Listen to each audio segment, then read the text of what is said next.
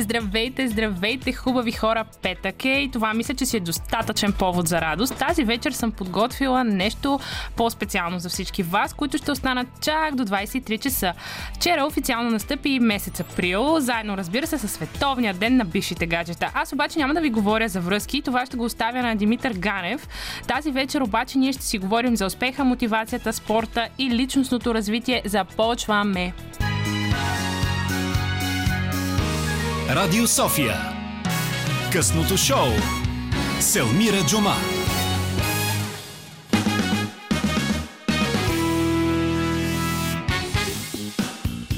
Здравейте, здравейте, хубави хора! Точно така започна късното шоу в петък с мен Елмира Джума. Тук обаче аз не съм сама. Dream Team сме заедно с Любен Ковачев, който е звукорежисьорът тази вечер. А музиката избира Димитър Ганев, водещият от четвъртък, правилно. А, тук при мен пък е Моника Христова, която е фитнес инструктор. Аз дори си позволявам малко да, да нарека инстаграм инфлуенсър, защото ти наистина така даваш ни лекции по време на твоите сторита. така че здравей, Мони, добре дошла. Здравей. Здравей. Как си? Как се чувстваш?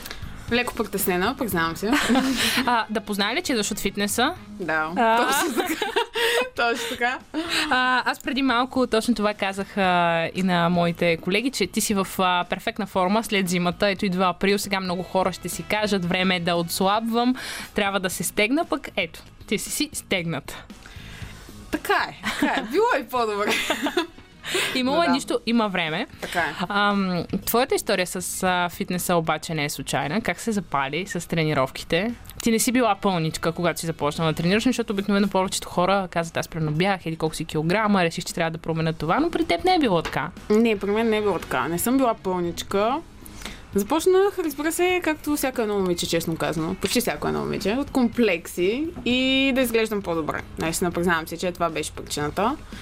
И в последствие, лека по лека, наистина стана голяма страст. Като започнеш да виждаш резултати в това нещо, то си става страст, наистина. И се влюбих просто в самия спорт, в начина по който ме кара да се чувствам. И в последствие почнах да влияя явно и на хората с а, тази моя промяна. Всъщност така ли стана и треньор?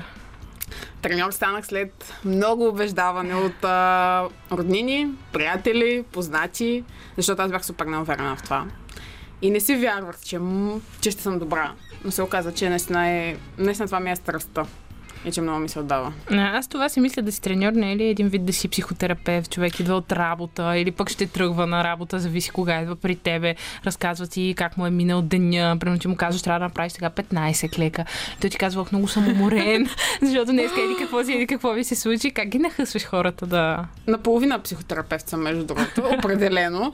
Особено понеже работя главно с жени, даже само с жени. Жена, жена с жена. А, да, две трети терапевт. Не се ли отплесвате в приказки? Отплесваме се. Нали? Признавам се. Отплесваме се. Хайде сега да тренираме. Хайде сега да тренираме. А Постоянно от е а, твоите клиентки минали онлайн, да кажем сега по време на карантината, направили един вид такива тренировки за вкъщи? Интересно ми е дали хората реално загубиха мотивация, когато затвориха фитнесите. Лично моите момичета не. Не чак толкова, защото намерихме вариант, да. Предполагам онлайн. Онлайн, да. Да, аз ти следях сторитата, ти там качваше... Да. да. А, различни- Не, аз просто много си държа на, на хората. Наистина много си държа на хората. Много хора сега загубиха мотивация по време на COVID. Много, включително и аз. А теб, точно, аз теб, теб, теб какво те мотивира? Нямаш право да се оплакваш. Аз много харесвам като цяло самата обстановка в залата. И когато ми я отнеха, не ми се отрази добре. Нормално е да падне мотивацията. А ти спадаш ли към а, крайностите, понеже аз съм попадала на доста треньори, и пък а, за мен темата свързана с треньори е много важна. А, нали, случвало се, хайде да не говорим за калории, защото при всеки човек калорийния прием е различен, но съм попадала на мъже, нали, треньори, които, нали, не на мен, но съм го чувала, които са казвали, виж сега, ти нали, искаш да отслабнеш до лятото. Това се случва два месеца преди лятото. Да. Любимото ми. Искаш да отслабнеш за лятото, значи сега минаваш на, да кажем, а, 1500 калории, салатки, пиленце, никакви шоколади. Тя вика, добре, ама, нали, ако ме почерпат един бомбон, не, не, не, ти ще откажеш. Ох, ох. И аз съм много против. Наистина съм страшно против тези неща точно. Пълното ограничение. Предполагам, твоите клиентки те питат за съвети, как да се хранят, защото това е доста важна част от тренировките. Важна част е. Важна част е.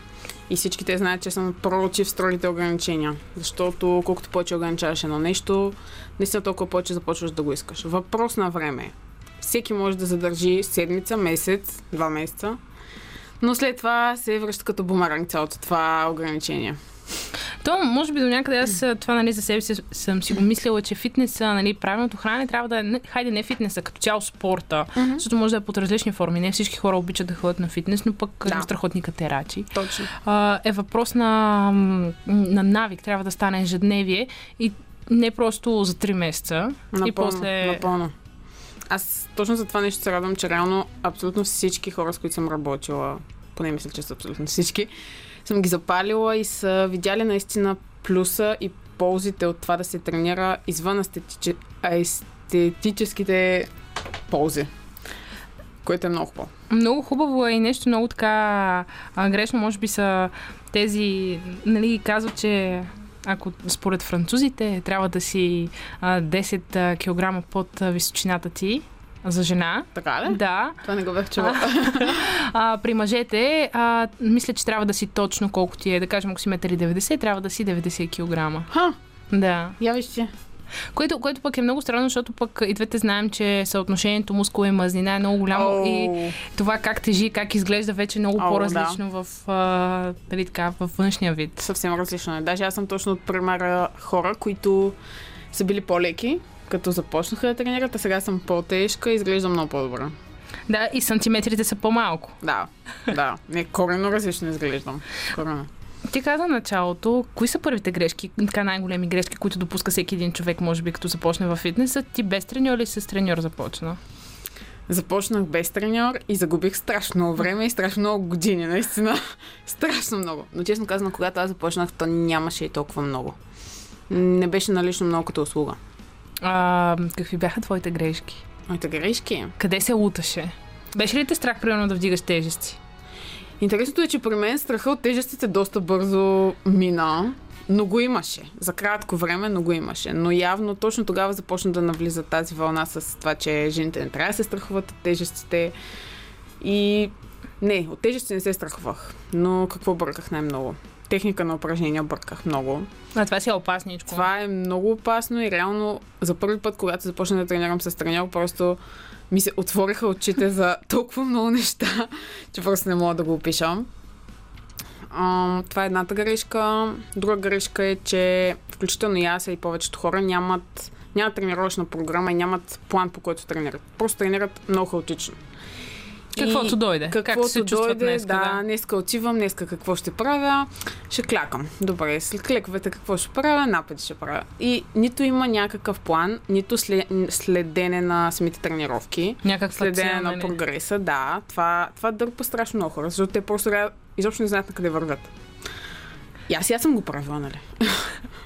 Ам, има ли твои клиентки, в смисъл то има де, но кои са най-честите въпроси, които ти задават? Има ли някакъв общ въпрос, който те ти задават? Хм, това е интересен въпрос. Хм. А, тук ме замисля. Тук. Тук направо ме замисля. Честно казвам, защото са много различни. Добре, знаеш ли аз какво ти предлагам? Да чуем една песен и след това да продължим нашия разговор. Добре, добре. Хайде така.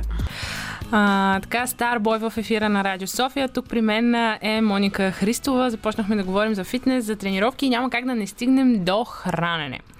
А, така, а, в интернет обаче има много информация, Мони. Това с тебе сме си го говорили. Много.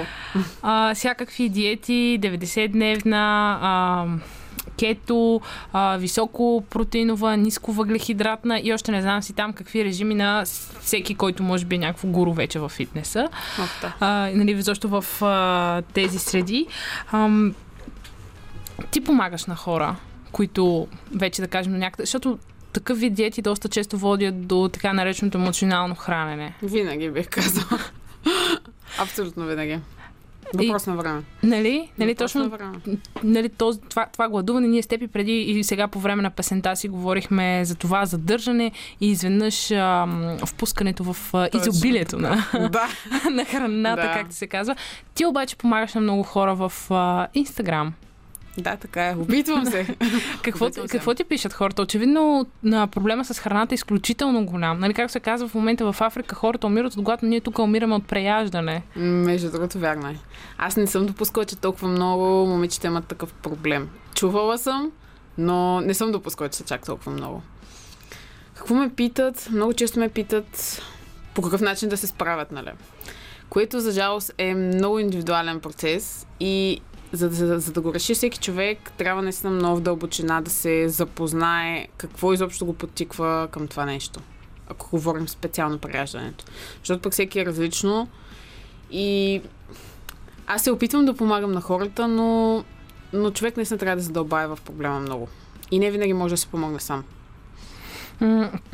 А, Това обикновено върви в така едни периоди на гладуване, после, после едно преяждане, защото нали все пак да си наваксаш. Винаги. А, много, много тренировки, което пък според мен е много голямо натоварване.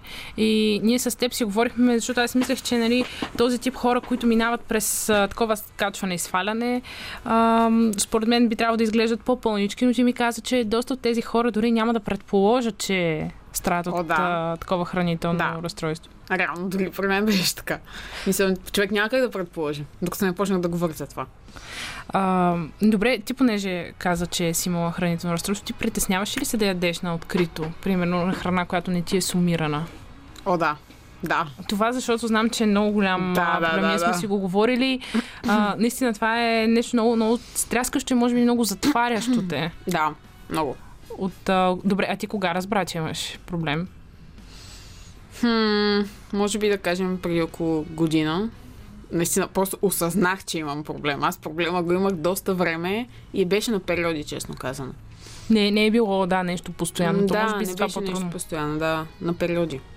И като добавим някакъв външен стрес, и ставаше много зле вече.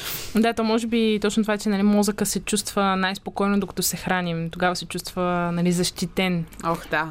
Това е успокоение с храната, особено при дамите. Да, да. И, нали, шоколадчето, обаче виж, погледни, а, като че ли насякъде това ни е някакво такова маркетингово а, насочване, че ако имаш някакъв проблем, хъпни си нали, шоколад, нещата Да. ще се оправят. Примерно, а, развалят, късаш с приятел, а, нали, момичето се тъпче с сладолет. Някакси това е много обществено прието. Да, да, вярно е. А пък захарта си наркотик. Много голям даже. М- ние с теб и точно това си говорихме, че чит-деловете може би са една...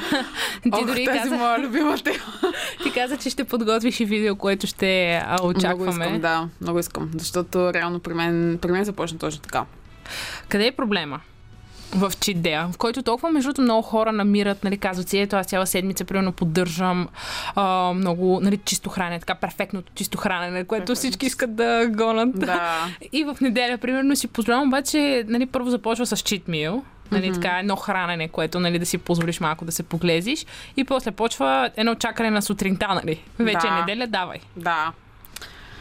Ах, къде е проблема? Проблема е много надълбоко, бих казала. И за мен това е едно наистина планувано преяждане. Ама напълно планувано преяждане. Но, но, но ти си спокоен, твоята съвест е окей с това. Да, че ден. Не, проблема е там, че просто наистина колкото повече ограничаваш едно нещо, желанието за него наистина се увеличава право пропорционално. И е много странно, когато хората започнат да включват такива, да ги кажем, вредни храни по-често и виждат, че не са забранени. И виждат, че могат да се спрат с тях, могат да, да не преяждат с тях. Но когато ги ограничиш и се натиснеш цяла седмица да си перфектен, в неделя просто тотално не можеш да се спреш. И много често идва момент, в който в главата се пречупва едно такова мислене. Аз вече прецаках, нали всичко. И хайде, нали, ще се наям, ама както трябва ще се наям. И в един ден наистина мога да се изяде храна за съвсем спокойно за три дни. Не се шегувам. Ако не повече. И аз съм го правила, честно казано, а затова го казвам. На, на калорийна На калории. стойност говорим. Да, да. Което, нали, аз до някъде чуя ти колкото и голям а, разход така да правиш през цялата седмица, нали, ти си на диета, тренираш Мгм, по един-два мгм. часа или там колкото тренираш, нали, а, режеш си да кажем 500 от калориите от яденето, примерно. И ти правиш един сравнително доста голям енергоразход за седмицата. Да. Идва неделя обаче, хапваш си много здраво, Стабилно. много стабилно. И всъщност какво става накрая? Целият труд, който си положил, седмицата тренировки, гладуване, нали? И самия факт, че ти го живяваш това гладуване, нали? Това страдание, през което Мгм. минаваш, и накрая отива на вятъра. В този кръг се въртят страшно много хора, между другото. И те, те дори не го осъзнават, че това е проблема. Че целият дефицит, нали, който са натрупали през седмицата, те с един ден го, го заличават. Да, Хапват го. да. За жалост много е лесно да се ядат тези пусти калории. Ам, преди като че ли повече бяха жените, а, нали, в така емоционалното хранене, но сега ми прави впечатление, че е доста голяма вълната и на мъжете. Сериозно? Да, и на мъжете, аз понеже имах едно проучване по темата за хиперфагия, точно това е хранително Мгм. а, разстройство, нали, емоционалното преяждане, се оказа, че и мъжете, и жените, и най-големият проблем е, че някакси не е осъдително от страна на другите. Публиката е окей с това.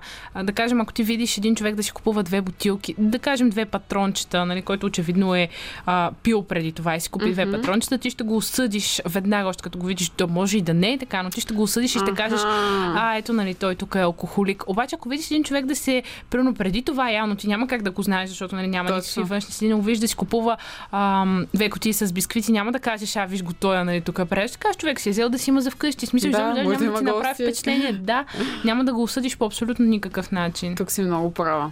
И Нали, ето точно това приемане и нали, да, нали, може би някъде отмените от Холивуд, а, ето днес ти е натоварен ден, хъпни си шоколад, да изяш една кофа да, с да, сладолет, Да, да, която да, ти да тичаш, после няма как да изразходиш. Да, той, той не е само дори за изразходването и за калориите. То, то не е окей. Просто като цяло не е окей. Никой няма нужда от цяла кутия сладолет. Да. Въпреки, че аз много пъти съм изяждала цяла кутия сладолет. Но пък, но пък обичаме сладолет, нали? О, при мен сладоледа това е най-божествената храна и най-любимото ми. Наистина. А, Това е, това е над твоето нещо. шоколада, над, над абсолютно всичко. Значи, ето ти като а, фитнес инструктор а, и човек, който нали, така, прави своя хранителен режим, може да кажеш, че има как да вкараме този тип храни в а, нашия хранителен Съвсем план спокойно. и да сме на дефицит. Съвсем спокойно. Дори бих казала, че точно аз, когато бях реално в най-добрата форма, да го кажем така, включвах именно по такъв единичен сладолет, нали, откъдето може да си купя единичен сладолет, именно за да не умирам за него, да знам, че ще го имам, да знам, че мога да си хапна. И да, въпреки сладоледа, бях в дефицит и всичко беше нормално. И важното е, че не се чувствах ограничена. Това е най-най. Може би, а, да. А, предлагам ти тук да чуем една песен Okay. и след това продължаваме. Окей. А, Моника Христова тук в а, ефира на Радио София. Говорим си ам, за така нареченото емоционално хранене и няма как да не стигнем до връзката с храната, Мони. Как да постигнем тази връзка? Ау. Как да слушаме тялото си? Ау! Това е доста сложен Притесних ли те? въпрос. Направо ме притесни, признавам се. Защото е много дълъг въпрос, между другото. Това е доста дълъг процес. Особено когато си загубил тази връзка напълно. И честно казано, даже се опитвам да ти дам един отговор и не мога да ти дам един отговор. Много хора казват, слушай тялото си, обаче ти ако си бил примерно от 3 години на диета и да кажем сутрин закусваш, после ядеш нещо, после ядеш още Мгм. нещо, после ядеш още нещо, обаче да кажем тези калории вече не ти трябват по този начин. Слушай тялото си, как да го слушаме? Това, което в момента мога да ти кажа, реално е и бих препоръчала на хората е да, нали, като споменавах, да задълбаят в темата и да прочетат нещо, което задълбава в темата. Препоръчи нещо. Така, нали, това, което и аз в момента чета и наистина мога много силно да препоръчам е една книга, но за жалост я няма на български, ако не се лъжа. Казва се точно интуитивно хранене, intuitive eating. Не съм сигурна обаче точно за авторите, но мисля, че е само една, така че със силно ще я намерят хората. И просто в самата книга се задълбава, наистина много, много, много се задълбава всеки един проблем. Самата аз препознах себе си на много места, препознавам страшно много хора на много места и смятам, че всяка една жена наистина трябва да прочете, защото цялата тази фитнес индустрия и цялата тази а, както казват в книгата Diet Culture, просто прецаква много неща. Наистина много неща. Не, като си помислиш, че едни млади момичета го виждат това. Да, И, и приемат именно. точно в момента, в който нали, трябва да се хранят, защото телата им се развиват. Не само момичета, момчета, разбира се. Да. И просто защото дори аз да дам някакъв съвет тук в момента, някакъв, дори да дам 10 съвета, те са по едно изречение съвет, м- няма как да поработи това. Мисля, човек наистина трябва да се задълбае с проблема, за да го разбера. А, между другото, да кажа на нашите слушатели, по време на песента нашият звукорежисьор Любен Ковачев ни сподели за една страхотна рецепта за домашен сладолет, която си изцяло негова. А, нискокалорична, да, абсолютно и без захар. И се чудех тук къде е крил цяло лято. А, но той наистина пък а, изподели нещо много важно, което бях забравила, явно и ти, а, за така а, фитнес, нали, задължителните храни. И ето, примерно от яйцата, нали, чието жълтъци не трябва да се ползват. Примерно, само белтъци. Честно да ти кажа, позамислих се това дори откъде е тръгнало. Предполагам от културистите, ако трябва От да бъда искрена. През 80-те, 90-те, нещо такова, мисля, че. Може би да. Арнолд, ако не се лъжа, нали, той така. Естествено да се спестят още калории, което Може би, ако не си професионален а, нали, спортист по някакъв начин и да ти го изисква нутриционист, нали? Именно. За повечето хора, повечето хора се опитват да спазват страшно стриктни режими, които за един средностатистически човек са толкова ненужни, че просто нямам думи. Дори аз не пазя такъв режим. И реално няма нужда, наистина няма нужда, освен ако не си на много професионално ниво. Да се храниш по час, да се храниш по супер-супер стриктен режим. Защо? Но тогава вече се търсят. Но виж сега, аз винаги съм си мислила, че такъв тип хранене ти отнема и от живота. Много Нали- ти отнема от живота. Това наистина ти изяжда, освен нали, времето да си подготвиш храната, защото едва ли повечето хора могат да си позволят някой друг човек, който да им подготви храната. Така е. нали, ти да ношени а, кутии нон-стоп, нали, което между другото е хубаво хората да си носят на работа храна. Да. Аз съм съгласна с Аз това. също нося. И е, много, и е много важно, но въпрос ми е, когато това, те, това се превърне в някаква обсесия. Да. Превземе цялото ти аз. Да, да не можеш да отидеш на почивка нормално, да не можеш да отидеш на гости нормално, на ресторант нормално. Това не е нормално. Да, да, може би ето тогава вече хората трябва да осъзнаят, Да. че има проблем. Добре, ти къде си мислиш? Смисъл, ако аз да кажем с твоя, твоя клиент, като дойде ти каже, че съм на нискомазнинна диета, нали тренираме спрямо това? Ти в, такъв случай казваш ли нещо на хората относно яденето? Много зависи от човека и това колко крайен е, защото има хора, които наистина просто не могат да приемат чуждо мнение. И аз смятам, че успявам да предразположа хората винаги, но има и такива, които са си доста, доста твърдо Убедени, че това е начинът. Да, да. Въпреки, че в последствие понякога се променят нещата. Но съм силен привърженик на баланса. И на, съм много против нискомазнина, нисковъглехидратна, всяка друга, освен балансираната. Точно това ще да те попитам какво е мнението ти. Ти пробвала ли си някоя от тях? Виждала ли си самото и твое тяло как реагира на такъв вид хранене, като изключиш една хранителна група? Мисля, че ниско въглехидратна диета съм пробвала преди време. Имам някакъв спомен. И аз определено съм човек, който на ниски въглехидрати не може да живее. Наистина. А, просто никаква енергия. Тренировките ми стават трагични. Наистина. Просто не, аз съм много зле на ниско въглехидратна диета. И не знам хората как, как живеят. Просто реално има хора, които се чувстват добре. Нали? Аз не обичам да казвам, че one size fits all, както се казва. Да, да, явно има хора, за които Има това хора, за работи които е и те чувстват да. окей. Има Нали, хора- има и медицински нали, причини за това при някои да, хора. Да, си е. именно. Има хора, при които и кетото е много добре.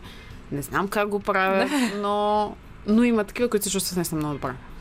Ам, някак си като че ли ние хората винаги сме, а така сме устроени, че искаме бързо да стигнем до успеха, бързо да отслабнем, Да, ам, бързо да постигнем просто това, което искаме. да. И така да кажем, какво мислиш за тези вълшебни чайове, които хората продават? Дори наскоро бях попаднала на един пост, в който аз наистина не, вярвам, не вярвах до преди това, че хората приемат това на сериозно, че един чай може да ти аз. оправи проблема. Не вярвах. И когато прочетох а, всички тези коментари отдолу под поста, нали, вашия чай наистина направи а, магия с моето тяло, нали, някакви основни неща, ето както и ти ми каза, хората реално не знаят какво е дефицит. Ох, да, между другото. Калориен аз дефицит. повече се шокирам.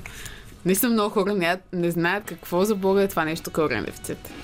И отдолу под коментарите на мен този чай ми помогна, аз заради... той ми стопи, аз го усещам как ми топи мъзните, някакви такива доста, Да. доста до някъде може би невъзможни неща, но аз до някъде си мисля, че и това си е изцяло много добър маркетингов а, трик, защото да. хората нали, до някъде не са задължени да го знаят това нещо и те се възползват Те точно от възползват това от незнание. незнанието.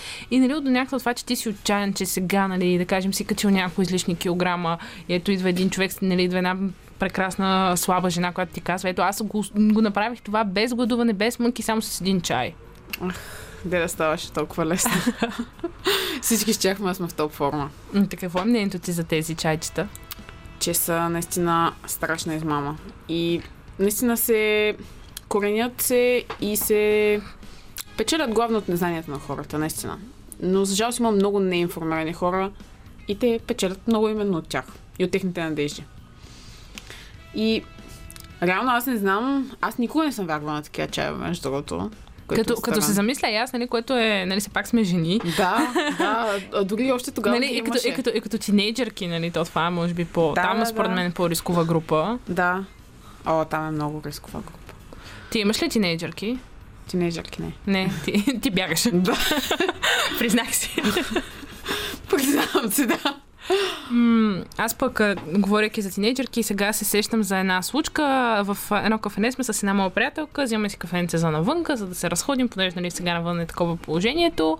Ам, но това се случи преди коледа. И пред нас са две момичета, които също, нали, едното момиче казва на другото, ох, днеска ще си поръчам нали, капучино, защото в капучиното има мляко. Вика, нищо не съм яла, мога да си го позволя. Нали, това е някъде в 4 часа след обяд се случва. Вау. И Нали, аз така се заслужвам в разговора, просто защото ми прави впечатление. И тя казва, да, ма виж, сега си като а, Кендъл Дженър ли, някой от сестрите, или от тази рода, да. да. Беше и тя казва, виж сега, нали, колко по-добре изглеждаш. Ох, леле. И това е едно цяло поколение, което израства по този начин. Да, да. Реално, и когато и аз бях тинейджър, и при мен беше нещо такова. И аз съм минавала през всякакви гладувания и всякакви такива... Хм. Глупости би ги нарекла. Заради това сега така си обучавам по сторията, както казваш, именно за да го спестя на хората, ако е възможно. Ам, така, една много важна тема. Жените и тежестите Ах, в залата. тема. Това просто само като видя, нали, като чуя някоя жена как казва, о, не, аз ако нали, започна да тренирам а, с а, тежести, 100% ще стана голяма, ще направя много големи мускули. И аз никога няма да забравя моят треньор, по който казваше, Елмира, на мъжете им е трудно да направят мускули. Именно. Не знам как си представиш, че вие жените ще станете толкова големи и ще направите такива Точно това го огромни казвам мускули. аз на абсолютно всички. Защото реално е така. Хората си нямат идея колко труден реално е този процес и че те дори не могат да са толкова отдадени, за да го за да се качат и така тези мускули. Те така стават. 10 кила, нали, които аз Да. кача мускулна маса. Да. Няма нали, да станеш. Обикновено мускулите нали, правят точно по ам, фит жената. Ето както ти каза, че... Тялото. а, Ако няма много мазнини.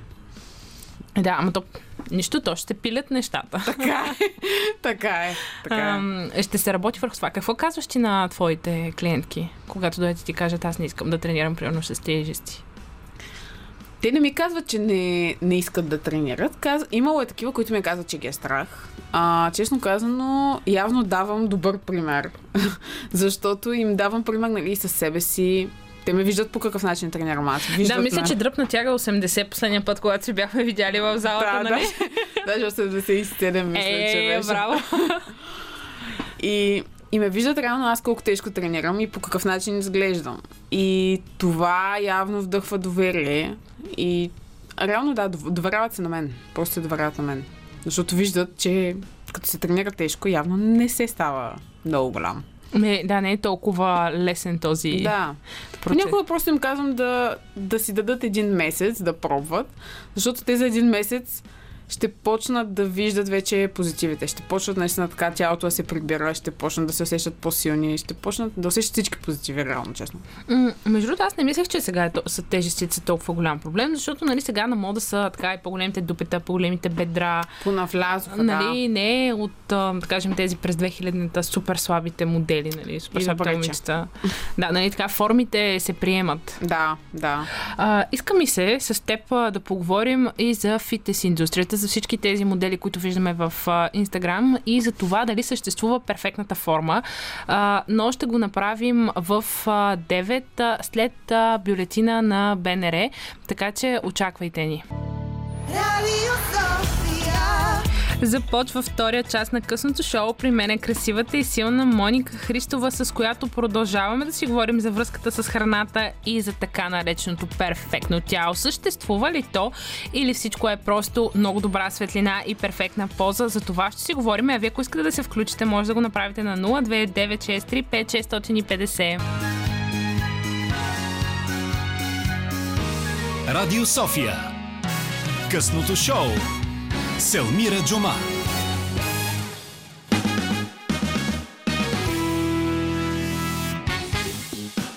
А, Моника Христова е тук а, при нас, хубави хора. С нея си говорим а, за хранене, спорт, а, фитнес. И а, Мони, няма как да не те попитам за тази така а, фитнес индустрия и тези перфектни тела, които изкачат от всякъде, дали е Фейсбук, дали е Инстаграм. Наистина, едни перфектни тела, които ние виждаме 24 часа. А, искаме да бъдем така. Трябва ли да бъдем така? Не, като цяло не трябва да бъдем така и честно казвам, много от фитнес моделите самите те не са така. Или поне не са така през а, целогодишно, да го кажа. Повечето от фитнес моделите правят така доста обилни фотосесии в момента, в който са в топ форма. И след това целият този контент се използва. И това хората не трябва да го знаят. Защото няма... Не, не, не мога да кажа, че няма как, но е много трудно да се поддържа тази форма постоянно. А, примерно, ето ти като човек, който се следи нали, външния си вид, а, тренира килограми, мерки и така нататък. Ам, някакси това перфектно изглеждане 24 часа. На те, примерно, ти самата споделяш а, своите промени нали, на тялото. Примерно, някакъв път се събужда с под корем, друг път не. О, да. И нали, това да. как... а, Да Обичам кажа... да го споделям това, за да видят хората реално какво е. А дори аз мога да кажа, че съм uh, I'm guilty of this за снимките и за перфектната светлина и за всичко това. Много влияе. Наистина много влияе. Ти имаш ли си едно на ум, когато гледаш вече такива тела? О, да, о, да. Много зависи позата и светлината. Страшно много. Тези две неща могат да променят корен на всичко. А, аз може би до някъде и точно това си мисля, че повечето такива а, фудблогъри, а, фитнес а, блогъри показват а, начина по който те се хранят. Обаче това е нещо, което те просто споделят с нас. И дали това е истина, защото, примерно, да ми кажеш повечето хора, че могат да издържат на 1400 калории, не го вярвам. Няма как да... И че, примерно, ти, ти дори да ядеш най-здравословната храна, идва един период, в който огладняваш. Да, да. Напълно. И нали, ако си вече 1,70 м, мисля, че става доста, доста тежко. Невъзможно даже. и се стига точно до пререждания, За които, за които не се качва. Да, да, да. които, нали, няма, няма такова нещо.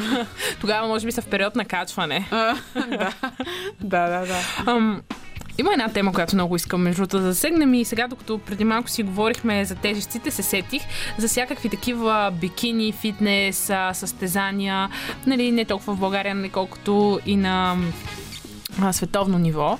И си спомням за една история с а, мен в фитнеса. Нали, наистина беше и до някъде моя грешка, но ми направи точно когато говорихме и за тежестите и за мускулите. Mm-hmm. Но си спомням, че бях а, видяла една жена, която наистина беше с огромна мускулатура, огромна, огромна, огромна мускулатура. Mm-hmm. А, и нали, аз до някъде в началото малко в гръб се припознах и реших, че това е мъж, не е жена. Мгм. Ам, Жените и химията, случва ли ти се да дойде при теб клиентка да ти каже, че иска да взима този тип субстанции, които а, не са просто протеин, елкарентин и така нататък, ми вече се, тук вече се използват хормони. При мен не, между при мен не. Явно не давам този вид, но си има треньори, които за жалост го правят. И на жени, И на жени. което пък за мен винаги е било много страшно. То за мен е шокиращо, освен че е страшно. Но много против тези неща съм. Затова наистина хората трябва страшно много да подбират какъв треньор взимат. Наистина страшно много. Да, Защото от това зависят много неща нататък. а, хранителни навици, тренировки, Много, начин на изпълнение. А точно проблема е, че наистина вече почти всеки втори може да бъде треньор. За жалост, да. Нали, ако има добра форма, защото може би ние това гледаме. Ох, да. добрата Да. форма, а не умението, на което може да ни, което може да ни предаде този човек. Честно казано, има много треньори, които реално не са в добра форма, но могат да ви вкарат в най-добрата форма, повярвайте. Може би добра форма, перфектна форма. Защото Да, нали, да. ние си представяме добра форма, едни плочки, ам, едни перфе, е, перфектно извани ръце, бедра, дупе. Обаче това ли е перфектната форма? Не е ли точно баланса? Ти да се Баланса. чувстваш окей, нали, да бъдеш в здравословно тегло, дори да си леко по-мазен. Да, напълно. Бих казала и дори когато си в топ форма, много рядко ти се чувстваш окей. Тези неща не се говорят, но често си много гладен, често си малко така по-социално изолиран. Не можеш да се наслаждаваш на живота напълно, наистина, за да пазиш тази форма. Да кажем ли, че ти си 80 на 20 тази формула? Напълно. 80% нали, Напълно. чисто хранене и 20% за душата. Напълно. Някои дни съм дори, вероятно и обратното. Но... Нищо това трябва е да има душа. Именно това е баланса, да. Трябва да я храним и нея. Точно така, напълно съгласна. А, говорейки за хранене, а, и с теб а, така цял вечер говорим за емоционалното хранене, ще дадеш ли няколко съвета, които ти самата прилагаш а, върху себе си, когато да кажем усетиш такъв глад, който да, да те подтикне към това преяждане? Някои ценни съвета на нашите слушатели. Може би нещо, което хората би им помогнало е в момента, в който не се усетят такъв глад, а, като начало да спрат и да паузират, ако могат така да поемат няколко дълбоки дъха и просто да не предприемат някакво действие буквално на момента, а да могат така да разграничат времето между стимула и реакцията, така да го кажа, защото винаги има такова време. Защото когато импулсивно посегнем към храна, ние нито ще се насладим на тази храна, и няма да можем да спрем, честно казано. М- като цяло, за да се спре това нещо, наистина човек трябва да стане много самоосъзнат. И това е много труден процес, който наистина не мога да го сбия с няколко думи, колкото и да ми се иска, защото дори при мен то стана много бавно и трудно. И все още се подобрява и развива. И трябва време. Трябва, Трябва да бъдем търпеливи. Трябва. Чайовете да, няма да помогнат, хапчетата М. няма да помогнат. Няма да помогнат. Изобщо няма да помогнат. Чайовете, поне хубавото нещо им е, че не вредят, да кажем. Да, Но са нали не на вредиш черното дропче, да. Да, но са пък на вятъра. Има някои, които са по 30 лева. Ето това много О, ми има и повече даже. О, така ли? Има и повече. Това са... Значи хората правят един много добър бизнес, аз смея да Между твърдя другото, тук. да. В смисъл, аз съм запозната с един човек, който наистина прави милиони от това нещо. А това е скандално. Да. И хората вярват, че резултата, което пък е доста гадно, защото пък когато осъзнаваш, че резултата си е изцяло твой, ти си положил труд, направил си нещо, да кажем, редуцирал си храна по някакъв начин, mm-hmm. тренираш, ти се чувстваш после удовлетворен и знаеш, че ако се захванеш с каквото и да е и подходиш а, към това начинание по адекватен начин, ти ще постигнеш своята цел, а не тук е благодарение на чая, там е благодарение на Иван. В смисъл не е благодарение на мене, защото аз успях да го направя. Именно, именно. Може би и това е хубавото. Добре. А, тренировки вкъщи. Мгм. Сега хората пак... Всъщност фитнесите са отворени, но доста хора не вярват, че ще бъдат отворени за много дълго време. Ам, така че, както се казва, да се застраховаме, докато си ни тук. Така. А, какво ще ни посъветваш? Как да запазим мотивация, ако пак ни затворят? Ах, мотивацията. Тази пуста мотивация. Като за начало, хората е хубаво да се оборудват малко повече, поне с, да кажем, нещо минимално като ластици и евентуално някакви тежести. Сега вече, относно самото трениране, признавам си, при мен мотивацията да тренира вкъщи също е много трудна. Помага, ако човек успее да си създаде малко така като ритуал, да кажем, да кажем, да си изключи, да кажем, лаптоп, телефон, просто да се настрои, че започва да тренира, защото няма как да си лежиш на леглото и след две минути да започнеш да тренираш. Да кажем, да си направиш кафе, да си пуснеш любима музика и така, лека по лека да свикнеш, че по този начин почваш да тренираш. Полезното с приятното. Какво да, казваш на хората, които казват, че нямат време? Че се оправдават. В смисъл, знам, че е банално, но абсолютно всеки човек може да намери време каквото и да казва. Просто, просто наистина е въпрос на приоритети абсолютно винаги. И, и е хубаво човек да бъде наистина искрен със себе си и да каже, не, това не ми е приоритет, а не да казва, че няма време. А, Моника, благодаря ти много, много за това гостуване. Тема, която определено е с а, продължение и ние ще я продължим. Радвам Ето, не се, можеш да ми откажеш в, в ефир те каня. А, а ние само след а, песен, две, а, се връщаме тук с а, Юли Тонкин, с който ще си говорим за пътя на успеха. А, Крейзи в а, ефира на Радио София. Както ви обещах, а, още в а, 8 без 5. А, тук при мен а, вече е Юли Тонкин, писател, предприемач, инвеститор. Той създава най-голямото събитие в България за личностно развитие. Не семинарът. Здравей! Здравей, благодаря за поканата. Как си? Много добре. Днес беше дълъг ден. И ето те тук в а, късното шоу на Радио София, готов за интервю чак до 11. То след това ще продължи да е. Така че има време, да. Има, да. Аз съм а, така, обещала съм. А, на теб и това ти споделих, а, когато се качвахме по стълбите нагоре. Ето виж, даже загряхме преди да дойдем. Да, да, да. да. малко, малко фитнесче. А, когато споделих моето стори, че ти ще ми гостуваш, много хора ми писаха, едни се зарадваха, други казаха как може да го каниш този. Ам, и естествено се породиха изключително много въпроси ам, за това как си започнал всъщност своя бизнес, как си стартирал, как си намерил капитал. Така че днес ще отговорим на всички тези Добре, въпроси, един окей. по един. Но аз искам да започнем с нещо много важно. А, кое е това нещо, което спира хората да бъдат успешни? Ти говориш за това толкова много време и пак хората някакси като че ли не, не започват своя бизнес. Нещо ги спира, провалят се. Кое е това нещо? Има ли формула? Ами, много неща са. Много неща са и има много формули. И има формула и няма формула. Много неща са, но според мен едно от главните неща са, че колкото и клиширано да прозвучи, огромна част от хората не си вярват.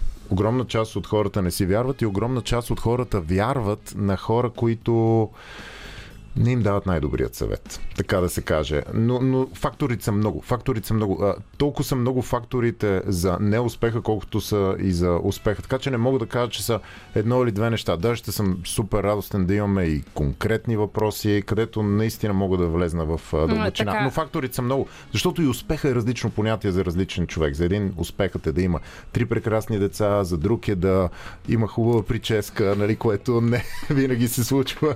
А, така че успеха е различно понятие. За трети човек е да е милионер или да има успешни бизнеси или да пътува около света. Така че въпросът е много наистина общ, за да го покрия. М- менторската ти програма, ти имаш такава и не имаш хора. А, сега ще започнем след малко да говорим и започни, и започни пълен си готов, където ти даваш примери а, от самата си менторска програма. И аз оттам се замислих, реално погледнато, може ли всеки един от нас да бъде част от тази програма или ти, както се казва, преценяваш кой е готов да се бори за мечтата си? Ами, менторската програма е така структурирана, че избран кръг от хора влизат там. Не защото има изисквания. Има изисквания. Естествено, едно от изискванията е финансово изискване. Тоест парите. Малко хора.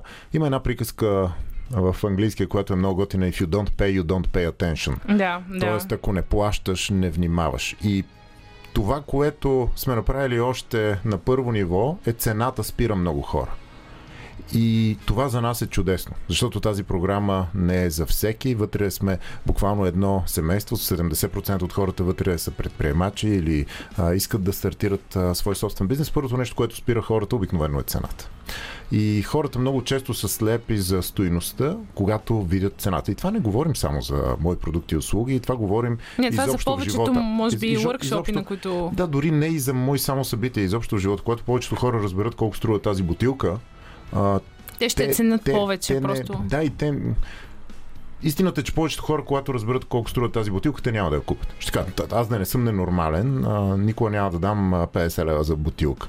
А, така че а, това, което е много важно да видим е стоеността. Каква е стоеността? Аз никога не съм гледал толкова цената, винаги съм се фокусирал върху стоеността. А, за мен е истинско чудо. Днес пак минах през една от книжарниците, които бяха отворени и похарчих 400 лева в книжарницата за книги. Защото за мен, ако от тази книга, която струва 20 лева, 30 лева, ако взема едно изречение, само едно изречение. Ако просто обгърна някъде и взема едно изречение, което наистина може да промени посоката ми, живота ми, за мен това е много голям множител. Така че е много важно да гледаме не само цената, а и стоиността. Тук има един а, конкретен а, въпрос от а, слушател. А, и той е точно за бизнеса и за щастливия живот. А, той иска да споделиш а, всъщност в кой бранш си започнал а, и как си набрал капитал. А, започнах в а, чисто от към бизнес ли? Да. Защото, защото по образование аз съм магистър фармацевт, завърших медицинска академия, но реално погледнато не с това изкарах парите си. В началото започнах с покер. Започнах с покер, започнах като покер играч. Станах професионален покер играч, играех предимно онлайн и веднага след това, още в първите месеци, изградихме и бизнес около покера и благодарение всъщност на...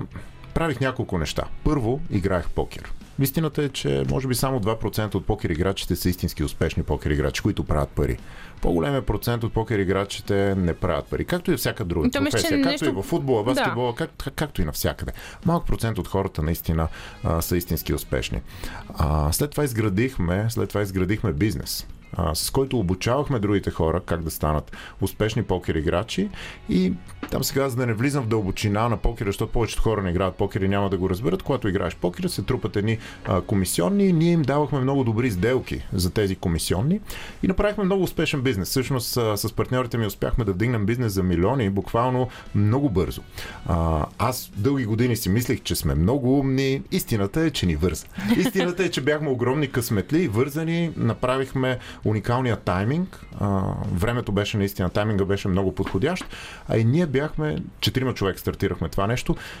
Ние бяхме съвършената комбинация. Ние бяхме перфектната буря, но заедно с това тотално не разбирахме какво правим. Това беше при 15 години. Ние стартирахме онлайн бизнес в България, дори нямаше закони за това нещо, особено и за покера и така нататък.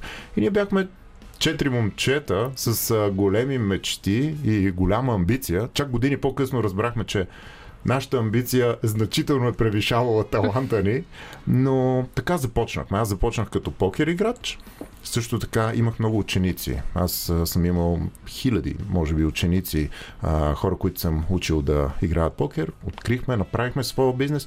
Това бяха първите истински пари, които направих. Защото преди това, сега бил съм на... Всъщност единствената работа, която съм работил през живота ми е студентска бригада в Америка. В смисъл, ако това се брои за изкарване пари капитал, това не беше нищо.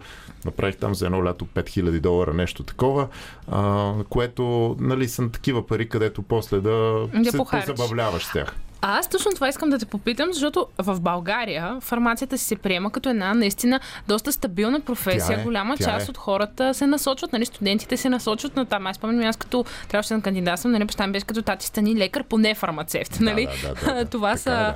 основните неща. А ти вече си учил, реално погледнато, ти си бил последна година, мисля, че година и половина още ти е оставал. Четвърта, мисля, че четвъртата година, когато бях в медицинска академия, започнах с покера. Беше много трудно А защо? да завърша. А защо го започна? Имал си стабилната работа. ли? Да, хората не искат Кое защо? А, покера или? покера. Аха. Ти си имал стабилната не, работа По-скоро вече. беше защо да завърша фармацията. Разбираш ли? Защото аз преди това бях в а, Минно-геоложки университет, учих екология. Сега, истината е защо влизам в Минно-геоложки университет да уча екология, защото исках да не ходя в казарма. Това беше истината. След това бях в Нов Български университет компютърни системи и технологии. Защо на времето отивах в Нов Български? Не беше заради компютрите, беше заради жените. Там са едни от най-красивите жени. А, истина. А, казвам го, защото тогава този пръстен не беше тук. А, и след това реших да взема живота си в ръце. Да стана човек, да стане нещо от мен и да влезна тогава в най-трудния университет, медицинска академия. И успях. А, между другото, тогава беше изключително трудно да влезеш в медицинска академия. Спомням си, при мъжете беше много трудно, при жените беше невъзможно. В смисъл, Защото си има определена бройка, които трябва да са мъже. да, Нали, за това... а, 50 човека приемаха от 2500 мъже, борихме се 50 човека за едно място, сега не е така, сега е доста по-лесно. При жените беше невъзможно. Жените бяхте толкова добри, че добре, че мъжете бяхме, че, че ме приеха. Успях да влезна и си завърших между другото. Имам си дипломата, завърших. А... Да, ти между другото споделяш и доста така а, благодарности към твоите колеги. Те са ти помогнали да завършиш. О, да, о, да. Особено благодарности към всичките ми колеги, особено към колежките. Те изключително много ми помогнаха, защото през последните две години аз в часовете по физико-химия аз учих статистика. А, в а, часовете по фармхимия, аз учих математика и човешка психология. Тоест, те изключително много ми помагаха и с протоколи, и физико-химии, и всякакви такива неща и признам си, без тях нямаше да се справя. Така че огромни благодарности към моите колежки. Ам, а, започни преди да си готов е последната ти книга. Да. Виждам, че тия, тия имаш. Имам, аз даже я прочетох, защото трябваше да се подготвя, нямаше как да те покани да не съм я прочела. И ми направи впечатление, че цялата книга е като една лекция. Извинявай, че те прекъсвам. Ти си, може би, и с това нещо изобщо не преувеличавам, ти си, може би, от многото малко журналисти и хора, които изобщо са прочели или са идвали на събития или са се подготвили. Защото, така че, благодаря ти за това нещо, защото ти благодаря. ам, оценявам, че оценяваш а, труда. И това е много важно и си един от малкото. Защото истината е, че в а, съвременния свят а, хората, които се интересуват, ставаме все по-малко. Така че, поздравления. А, аз винаги и това съм казвала, понеже нас ни слушат а, повече студенти. Аз ти казах когато се чухме, винаги е хубаво дори да изпаднем в някакъв а, конфликт. Човека трябва да има аргументи, ти трябва да си наясно, нали? Както ти споделяш и за хейтерите, не може просто да мразим някой, защото го мразим. Тогава не е, дори за мен, тогава не е конфликта търсене на истината. Защото ако човек се е подготвил и наистина вярва в нещо и има аргументи, тогава не е просто... Нали, няма как всички да сме съгласни в едно нещо. То се появява... Естествено, естествено. Това е едно от малкото невъзможни неща в живота. Да връщам се към книгата. Направи впечатление, че ти си я направил като една лекция, като един разговор между мене и те, в случая аз като читател. И ти разказваш различни неща, през а, които, а, нали, които си научил през годините. И аз се сетих а, за един друг предприемач, който ми е гостувал, Мартин Попов. Може би се Марто сме познавате. добри да. приятели, да. Вие се познавате. А, той всъщност ми беше споделил нали, точно за това ноу-хау, нали, което и това ни е един друг въпрос от а, слушател. Нали, той казва, нали, нека да сподели своето ноу-хау, но всъщност ти го правиш а, в а, своите книги. И тук си спомням нещо, което Марто ми каза. Когато един човек знае, е уверен в себе си, той не се притеснява да а, разкаже на другите и да сподели с тях, защото знае, че няма как да му бъде отнета работата. Докато при нас го има малко, нали, това в а, а, България. Абе, аз ще си го пазя, защото си го знам, Да не нали? ми го откраднат. Да, някой Аз да... имам много добра бизнес идея, ама няма казвам с никой да не ми е откраднат. М, направи впечатление, че и твоя подход в а, менторската ти група е по-различен. Караш примерно хората да правят напълно различни неща и да се разчупят. О, да, о, да. Там, там изключително много се предизвикваме да излизаме от, извън зоната ни на комфорт и предизвикателствата са доста сериозни. Така че а, там хората са готови. Огромната разлика. Аз винаги исках да имам едно като разширено семейство и точно това е менторската програма. А, там е това мое разширено семейство, където примерно сега преди няколко седмици ние имаме две събития. Това е другото нещо, което спира хората. Едното, първото нещо са парите. А, второто нещо всъщност е Хората, Че- с които ще се срещнат там. Освен това, освен средата, защото средата наистина е много, много силна Много там. важна, да. да, но а, ние имаме по две събития на седмица. Всеки понеделник и всеки четвъртък ние сме заедно. И аз там им споделям всичко. Аз там споделям неща, които никога не бих споделил в публичното пространство, просто защото хората не са готови да чуят тези неща. Примерно преди две седмици споделях точно в момента в какво инвестирам, какво купувам, как купувам, точно какво купувам, защото ако кажа тези неща в публичното пространство, ще станат някакви катаклизми сериозни и аз няма да мога да си ходя спокойно по улиците. Но именно, именно това е най-хубавото нещо. Викам там мои приятели, които имат много по-големи бизнеси от мен. Аз не съм огромен бизнесмен. В смисъл, моят бизнес не е огромен бизнес. Аз имам няколко бизнеса, които те не са, те не са бизнеси за стотици милиони. А, но там викам хора, които имат огромни бизнеси. Те споделят своя опит и това е едно много специално място, но само за хората, които имат желание. Аз искрено вярвам, че ако човек има желание, има начин. Ако няма желание, има оправдание. А, Юли, а, предстои ни да говорим а, в следващия час а, за средата, ам, изобщо за успехите. Но искам да, да те попитам, защо хората винаги търсят бързия успех? Защото е лесно. И това, и това, това е начин по който работи нашият мозък. Ние трябва да разберем. За мен личностното развитие е себепознание. Ние трябва да разберем как работи нашият мозък и след като разберем как работи нашият мозък, трябва да се запитаме три основни качествени въпроса. Първият въпрос. Кое е хубавото в това? Тоест, кое е хубавото, че търса хапчето за успех? Кое е хубавото, че търся бързия начин? Е, Втория- всички чайове, примерно в отслабването, защото преди малко това Да, си говорихме да. като примери, нали? Това е точно бързия начин, който по абсолютно никакъв начин няма да ти помогне. Даже ще ти загуби времето и парите. Да. Но трябва да видим кое е хубавото в това. Трябва да намерим кое е. Защото във всяко нещо има различна гледна точка. Във всяко нещо има хубаво. Тоест, кое е хубавото в това нещо? И има много хубави неща във всяко едно нещо. Примерно, слизаш по стълбите, чупиш си кръка. И питаш човека, кое е хубавото в това, че се чупи кръка. Няма нищо хубаво, нали? Обаче има хубави неща. Има хубави неща, които ние не виждаме, защото може да отидеш в болницата, където ти оправят кръка, и там можеш да срещнеш жената на живота ти. И да имате 14 деца, да сте супер щастливи заедно. Така че в крайна сметка щупването на кръка хубаво или лошо нещо е.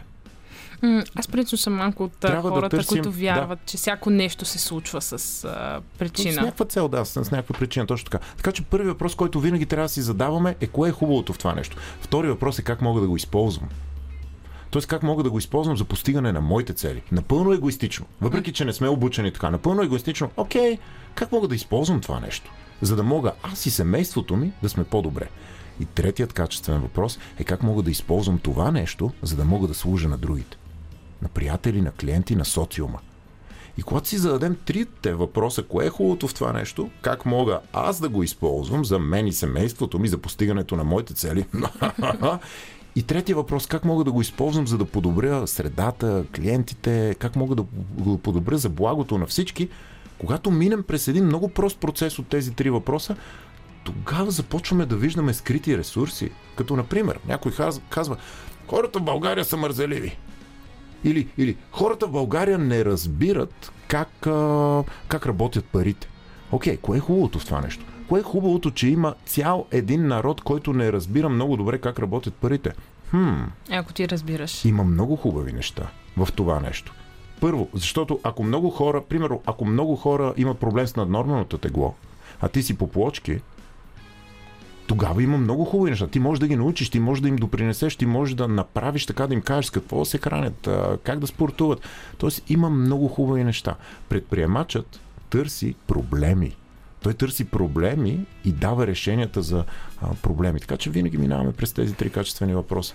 Проблемът в повечето случаи, предизвикателството е, че повечето хора си задават въпроси, които ги свалят които ги степват от рода, оф, защо съм толкова дебел? И мозъка веднага отговаря, «М, защото си глупо, защото се тъпчеш като свиня, защото за нищо не ставаш. Ох, защо нямам пари? Защо нямам пари? Защото си смотан.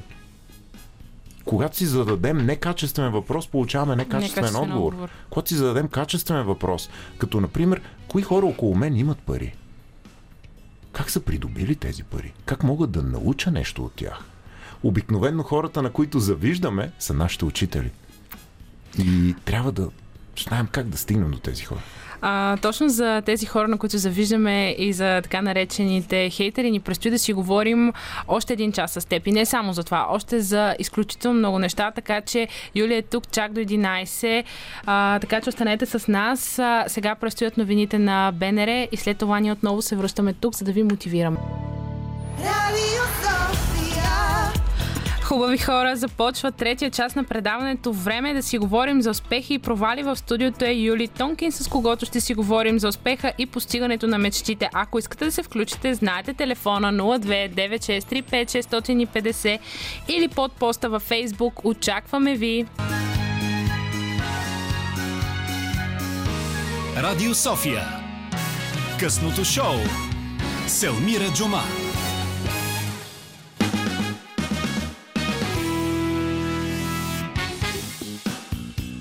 Хубави хора, 10 и 13, почти един час ни остана до края, така че бъдете бързи 029635650 е телефонния номер, на който може да се обадите и да попитате тук всичко. А, Юли Тонкин, ние с него така вече много сериозни разговори започнахме. Може да ни гледате и в Инстаграм а, на живо. Юли, с теб а, говорихме за мотивацията по време на песните. Така набързо да обобщим, кога човек губи мотивация. Ами, това, което ти казах и преди това, те са две основните неща, като най-важното от тях е ученето. Когато човек спре да учи, той не изпробва нови неща. И второто нещо е свързано с първото нещо. И това са нови проблеми. Огромна част от хората не искат да имат проблеми, но само един човек няма проблеми. мъртвия човек. А, така че докато сме живи ще имаме проблеми и, и отново трите въпроса. Кое е хубавото в това? Кое е доброто в това, че имаме проблеми? Еми, това са всъщност препятствията, които ни карат да скачаме по-високо и да развиваме тази мускулатура и координация. Именно това са проблемите. Това е основата на предприемачеството. Ако някой иска да стане предприемач, той трябва да реши даден проблем. Но за да реши проблем, първо трябва да намери проблем. Вторият въпрос е как мога да използвам проблема в моя полза. И третият въпрос е как мога да дам стойност на другите чрез този проблем. Така че, за мен ученето е фонтанът на младостта. И всъщност, ако разгледаме всички най-успешни хора, те не спират да учат. Те не спират да учат. Уорън Бъфет, той е на 90 години и продължава да чете по 5 часа на ден. Но повечето хора гледат банковата му сметка, а не, а не това, което прави, за да придобие тази банкова сметка. И много е важно да виждаме под капака на нещата, да не гледаме повърхността. А, той има много пари, той... Него му е Сигурно, вързало. сигурно се занимава с Да, нещо. сигурно, сигурно, да, сигурно е престъпник. Сигурно е престъпник или убира хората. А, така че, за мен ученето, един от най-добрите, един от най-добрите ми учители по покер, на мен учител, мой ментор, който ми каза, по-малко игра, повече учене. И ти си викаше как ще станат нещата. Аз казах как станат нещата. Трябва ми повече действия, повече. Има обаче два вида учене. И тук се бъркат хората изключително много. Сега малко ще влезна в дълбочина. Има два вида учене. Едното учене ни демотивира и ни смазва. Това са фалшиви постове по социалните мрежи, с фотошоп и така нататък. Тоест, това са това е така нареченото плитко учене. Да сърфираме в социалните мрежи, да получаваме някаква супер бърза информация, която е повърхностна, а другият вид учене е дълбокото учене. Дали да прочетем книга, да отидем на семинари или да имаме истински разговор с човек, който е по-напред от нас В с материала, сфера, в сферата, да. в която искаме да се развиваме. По какво обаче различаваме? Ето тук е тънката разлика между успеха и провала, между щастливите и нещастните хора, между плиткото и дълбокото учене.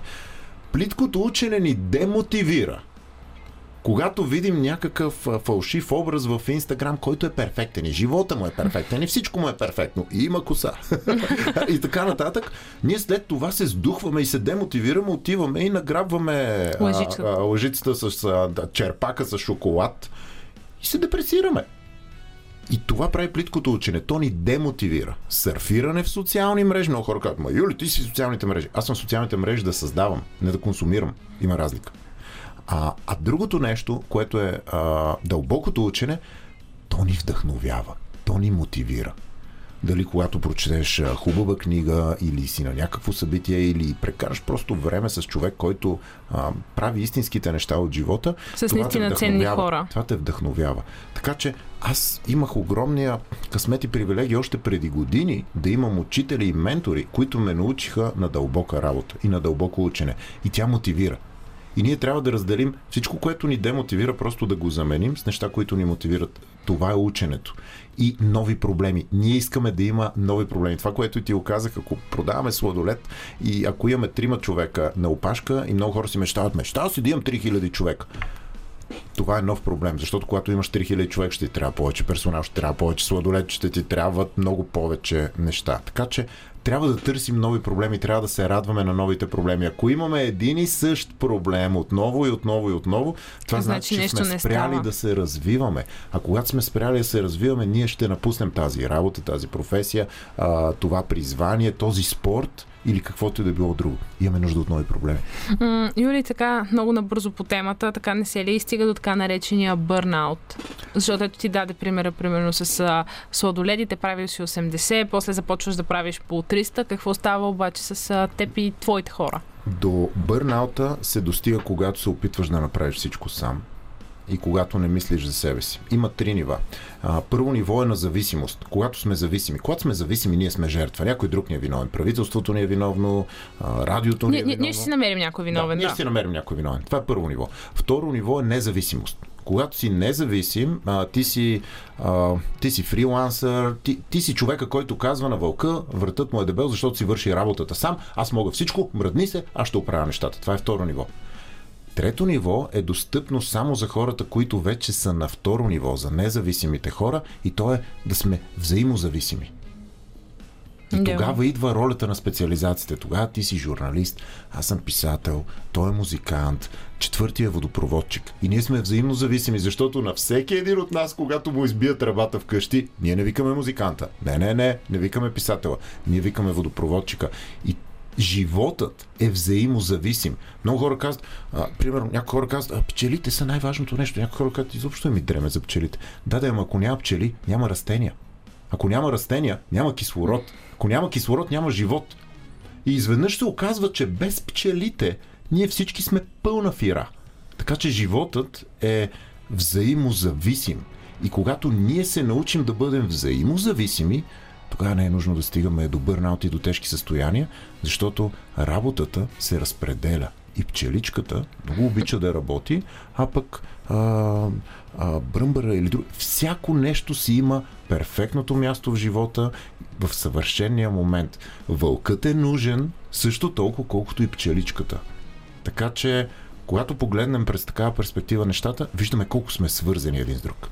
Да, и че няма да кажем маловажни роли. Но със сигурност към теб се обръщат и много хора. Хайде да кажем не хора ми. А, нали, искам да направя бизнес, а, уча, обаче нямам време. Примерно трябва да тренирам, нямам време. Нали, ето ти казваш, хората нали, трябва да четете примерно поне един час на ден на книги, които да ви мотивират или да ви разпуснат. Нямам време. Имам деца, имам жена, Да. а, семейство, работа, нямам време. Ами, а, аз съм изключително благодарен, че имам огромният късмет и привилегия да не работя с такива хора. Аз няма как да им помогна.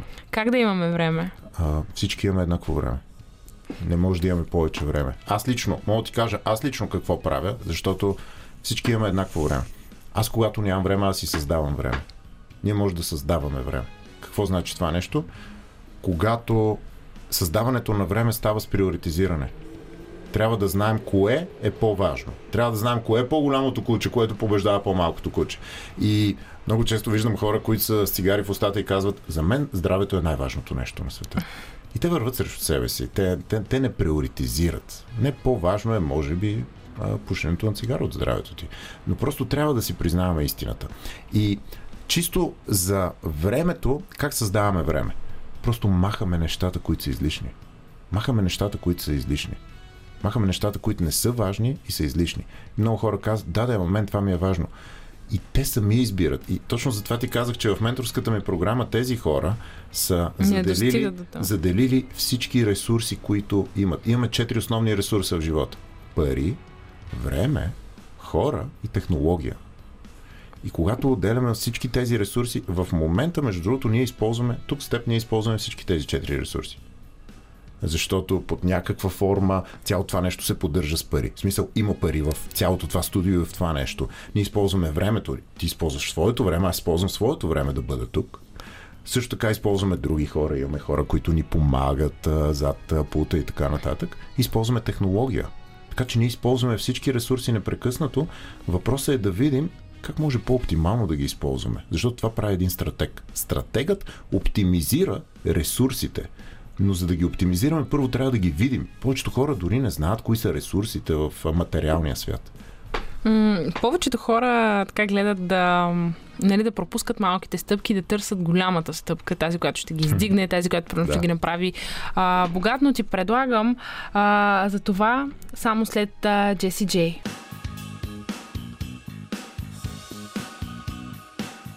А, тук сме заедно с а, Юли Тонкин, говорим си а, за успех, а, дори за инвестиции. Малко минахме така и на тема криптовалути, но не е за днешния ни разговор не е насочен а, към това. Аз а, всъщност, Юли, много искам да си поговорим а, за нашите слушатели. Осмото чудо на света, както ти го наричаш, или сложната лихва. То между другото Айнштайн започва да го нарича така, сложната лихва. Сложната лихва, както ти казах и примера преди малко, ако всеки ден напредваме само с 1%, независимо в печеските ни умения, в журнализма, в физическото ни тяло, в, в парите, пътя към нашата финансова свобода, всеки ден 1%, повечето хора казват за година ще напреднем 365%. Не, ще напреднем 3750%. Защото сложната лихва е лихва върху главницата и лихвата. Тоест, ако сложим 100 лева в банка с 10% възвръщаемост, на края на годината ще имаме 110 лева. Следващата година ще имаме обаче не 10 лева върху тези 100, ще имаме 10 лева върху 110, което е 11 лева. Тоест, което ще направи 121. Последващата година ще имаме 12,1. И много хора казват, е, 100 лева, 120 лева, това не са никакви пари. Обаче, с времето, това расте брутално. Има огромна разлика между линейен начин на мислене и ние още в училище повечето хора ни учат на линейен начин на мислене. 1, 2, 3, 4, 5, 6, 7, 8, 9, 10. Геометричния е 2, 4, 8, 16, 32, 64, 128, 512. И това нещо в прогресия става брутално. И това, което ти споделих и извън кадър или извън звук, дори не знам как се казва правилно. Извън ефира. Извън ефира, да. Извън ефира, че огромна част от парите си съм ги направил по този начин. Трябват ни няколко неща за това. Първо, време. Трябва ни време. Така че, отколкото по-рано започнем, толкова по-добре. Така че не се притеснявайте, не се страхувайте от малкото си начало. Не позволяйте малкото ви начало да ви превърне в малък човек. Започнете от малко, защото обикновено така става. 1% на ден, 2% на ден, охо, много бавно стават нещата. Обаче, когато започнеш на 18, изведнъж ти на 30 се озоваваш в доста по-различни обувки. Аз в началото на нашия разговор споменах, че ти си създателят на не семинарът и а, мисля, че първото такова събитие е било с 1400 души. Да, точно така. Не те ли беше страх да говориш пред толкова много хора? Със Не само, не само беше страх, бях вцепенен. А, знаеш какво стана? Беше много интересно. Историята е много интересна, защото а, първо отидахме в а, Интерекспо, моите добри приятели от Интерекспо, отидахме там и видяхме зала Витуша, която тогава беше за 400 човека, сега е за 500 човека. И Аз я видях залата и не ме беше страх от залата. В смисъл, аз я видях залата и си казах, Не е проблем за мен. не, че не е проблем. В смисъл, притесних се, обаче знаех, че ще се справя. След това отидахме в София Ивент Център. Залата е за 1400 човека. Аз влезнах вътре и, и буквално не можех да чуя какво ми говори Цвети, менеджерката на залата. Аз не можех да чуя. Тя ми говореше нещо и аз не можех да чуя. Потяха ми се ръцете и си викам, леле, леле, това е огромно, това е огромно. Ако искаме да прогресираме, трябва да отиваме точно там, където ни е страх. Страхът е нашия пътеводител и м- на мен ме беше страх от това. Беше си ме страх, ама страх, страх. И много хора казват, мен не ме е страх, аз съм истински мъж. Със сигурност. Мен беше страх от тази зала. И точно заради това реших, това ще е залата. Спомням си тогава съпругата ми беше с мен, Бени, и тя каза, ти, ти, ти нормален ли си, как ще напълним тази зала? И ето тук идва първо емоционалното решение, където си казваш, аз ще го направя, аз мога да направя това нещо. Първото изгаряш лодките, както е направил Адаша ми, Юли Цезар. Изгаряш лодките, за да завладееш острова. Второто нещо е да имаш достатъчно акъл, за да можеш да сметнеш. Тогава го направихме така, че дори да не дойдат хора на събитието, ние не губихме нищо. Тоест, първото нещо е да вземеш истински емоционално решение, което е аз влизам в боя, ако трябва ще умра. И второто нещо е, окей, емоцията е тук. Сега нека седнем Да на масата, на масата с числата и с преговорите и да бъдем умни. Сега е момента да бъдем умни. Преди малко беше момента да бъдем коражли, сега е момента да бъдем умни. Защото когато си коражлия и си глупав, това е най-тегавата комбинация. Трябва да, трябва да ги има и двете. Трябва да има и акъл, и кораж. А, само акъл без кораж човек не прави нищо и не действа и седи на едно място и си умнее. И това е проблема на повечето хейтери, между другото. Те са изключително умни хора. Повечето от тях са изключително умни хора, които обаче толкова много ги е страх да предприемат действие, че липсва коража. Те имат акъла, имат ума, но той е насочен към нещо, което ги деградира. И това е огромен проблем. Обратно, има хора, които са супер коражли, обаче го няма акъла, липсва. И това също е огромен проблем, защото те Това се си е мятат... доста опасно. Да, те се мятат, те се мятат и разбират, че не могат да летат. А, така че а, комбинация между двете. Договорихме така условията, че дори да не дойде никой на събитието, ако никой не беше купил билет, просто събитието нямаше да се състои. А ти как се обясняваш, че той се състоя? Ти пълниш залата. Причините са много. Ако трябва отново да бъда честен, а, от, през, през ако ме беше попитал същия въпрос преди 4 години, щях да ти обясня колко съм умен, какъв невероятен стратег съм. Сега това, което виждам, са две основни неща. Първото нещо, което е по-малко важното нещо, е страст. Истинска страст. Страст до, до безумие. Страст, където наистина ти искаш да споделиш, искаш хората да са добре. Страст и искрено чисто намерение. Това е едното нещо. Второто нещо адекватни хора около мен. Екипа. Защото без тях тази страст за нищо не става. Тоест, те тогава бяха моят разум. Не си мисли, че аз бях разума. В смисъл, аз бях част от разума. Екипа, хората, средата и страстта. Изгарящата страст на визионера, на лидера. Трябва да сме лидери, но трябва да имаме и умни хора. Те бяха умът, аз бях сърцето. А, за четирите нива на компетентност с теб ще си говорим след uh, Let's Fall in Love for the Night. М- с uh, Юри Тонкин сме тук в uh, студиото на Радио София. Говорим си между другото дори uh, за рекламата, но аз няма как да не те попитам uh, за четирите нива на компетентност, на които така ти обръщаш много голямо внимание.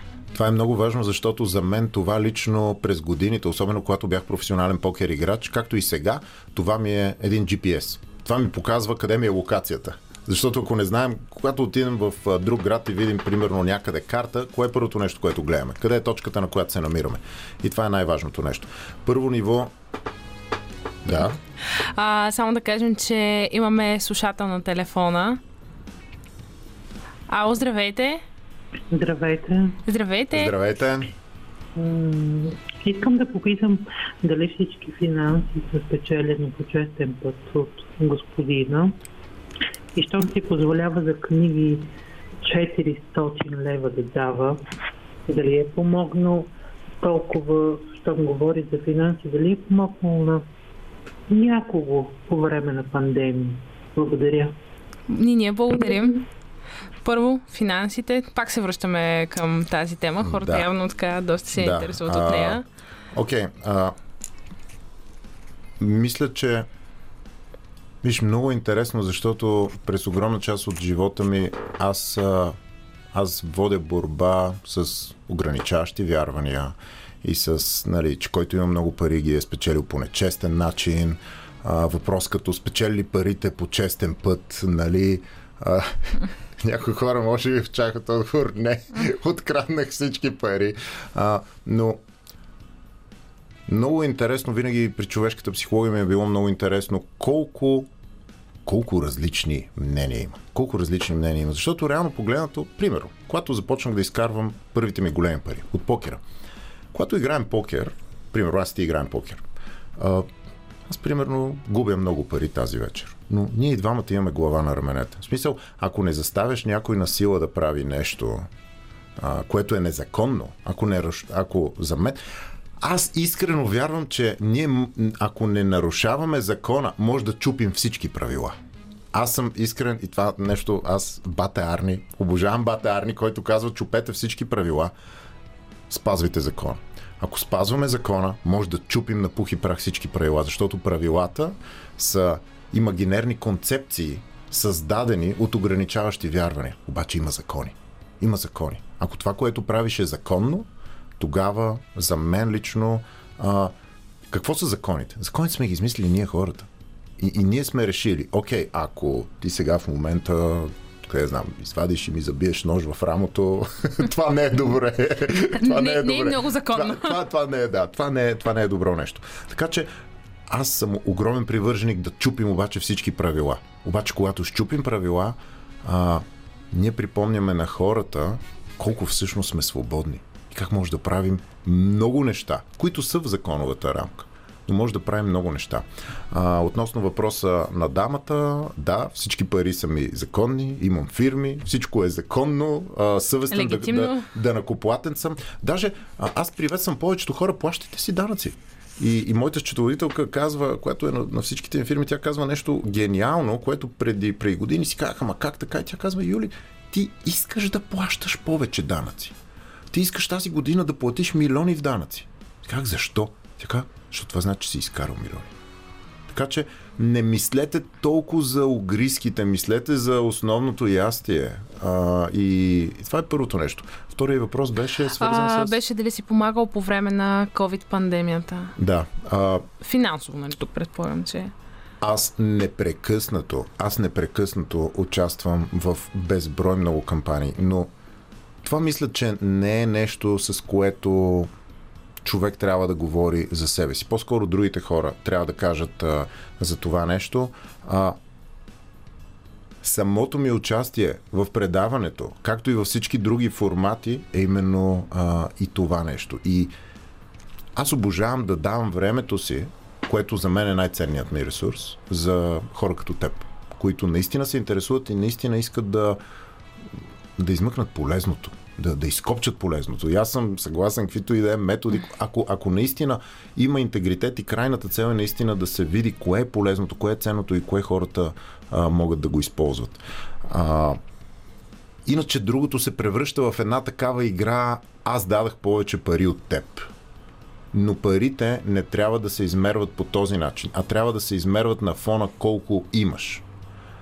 И в Библията е написано, когато, когато хората са давали там десятки или каквото и да било в църквата, не съм много голям в Библията, но а, и когато Христос е забелязал, че реално погледнато жената, която има малко, ако имаш един лев и дадеш 10 стотинки от него, това е много. Това е 10%. Ако имаш 1 милион и дадеш 100 хиляди, това е същото съотношение. Ако това са всичките ти пари. И точно затова казвам в финансовата свобода на хората. Започнете от малко.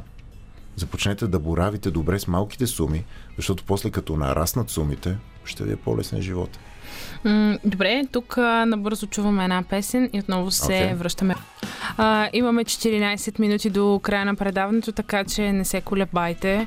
Ами, звънете на нашите ефирни телефони 02-9635-650. Юли Тонкин е тук. Ако имате въпрос към него, той може да ви отговори а, на него. Наистина, въпросите към теб са много ам, хора, от които да купуваме идеи. От кои хора? Хора, от които да купуваме идеи. Да. Вау! Ами, това са, това са хората, като които искаме да бъдем.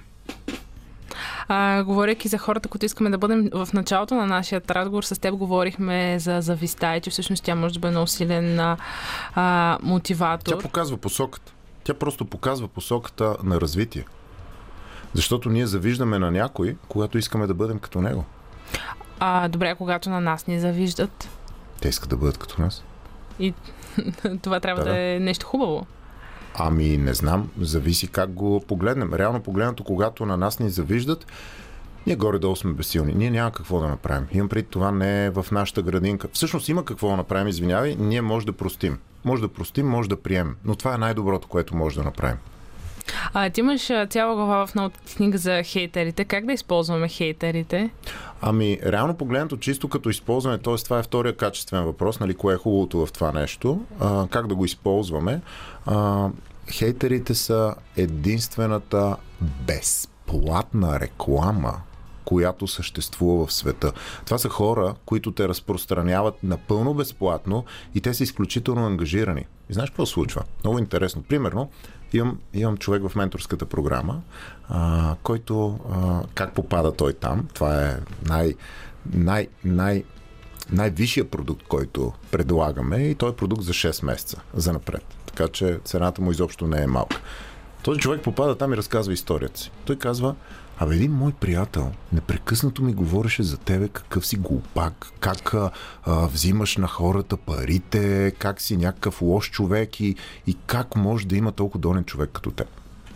И той ми говори, ма всеки ден ми говори за теб, всеки ден ми говори за теб и аз накрая реших да погледна за какво става въпрос. Написах, Нали, какъв сте такъв? Написах, да, какъв е пък този. Той не е чувал никога за мен. Написал, нали, Юли Тонкин, започнал да гледа видеята, купил си книга, харесала му книгата, дошъл на събитие, бил изумен от средата и всъщност колко много а, се развил в, а, нали, в бизнес и в здравето си, и с какви хора се заобиколил. И в момента е там и той казва, аз съм супер благодарен, а, но хейтерите са най-добрата ни реклама. Те, те, са, те са безплатна реклама. Но, но човек, виж, има, има пет нива. Има пет нива на растеж. Първо ниво, никой не знае за теб. И никой не му дреме. Никой не знае за теб и никой не му дреме. Първите четири нива са от Ганди, между другото. Съм ги взаимствал. Аз съм изключителен фен на това, че не трябва да откриваме топлата вода, а да я използваме. Някои хора мислят, че това е копиране. Не, това се нарича използване. Мисъл, когато дръпнеш кранчето на топлата вода в къщи, ти не копираш този, който е използвал. Кой, който е открил. Ти, ти използваш топлата вода. Първите четири нива са от Ганди. Първо, никой не знае за теб и никой не му дреме за теб. На второ ниво ти се смеят, подиграват ти се, защото нямаш опит, защото си смешен, защото каква си мислиш, че си ти да станеш журналист? В началото не си добра, нормално, това е нормално. Трето ниво, започват да те атакуват, защото вече ставаш опасна. Четвърто ниво, започват да те уважават.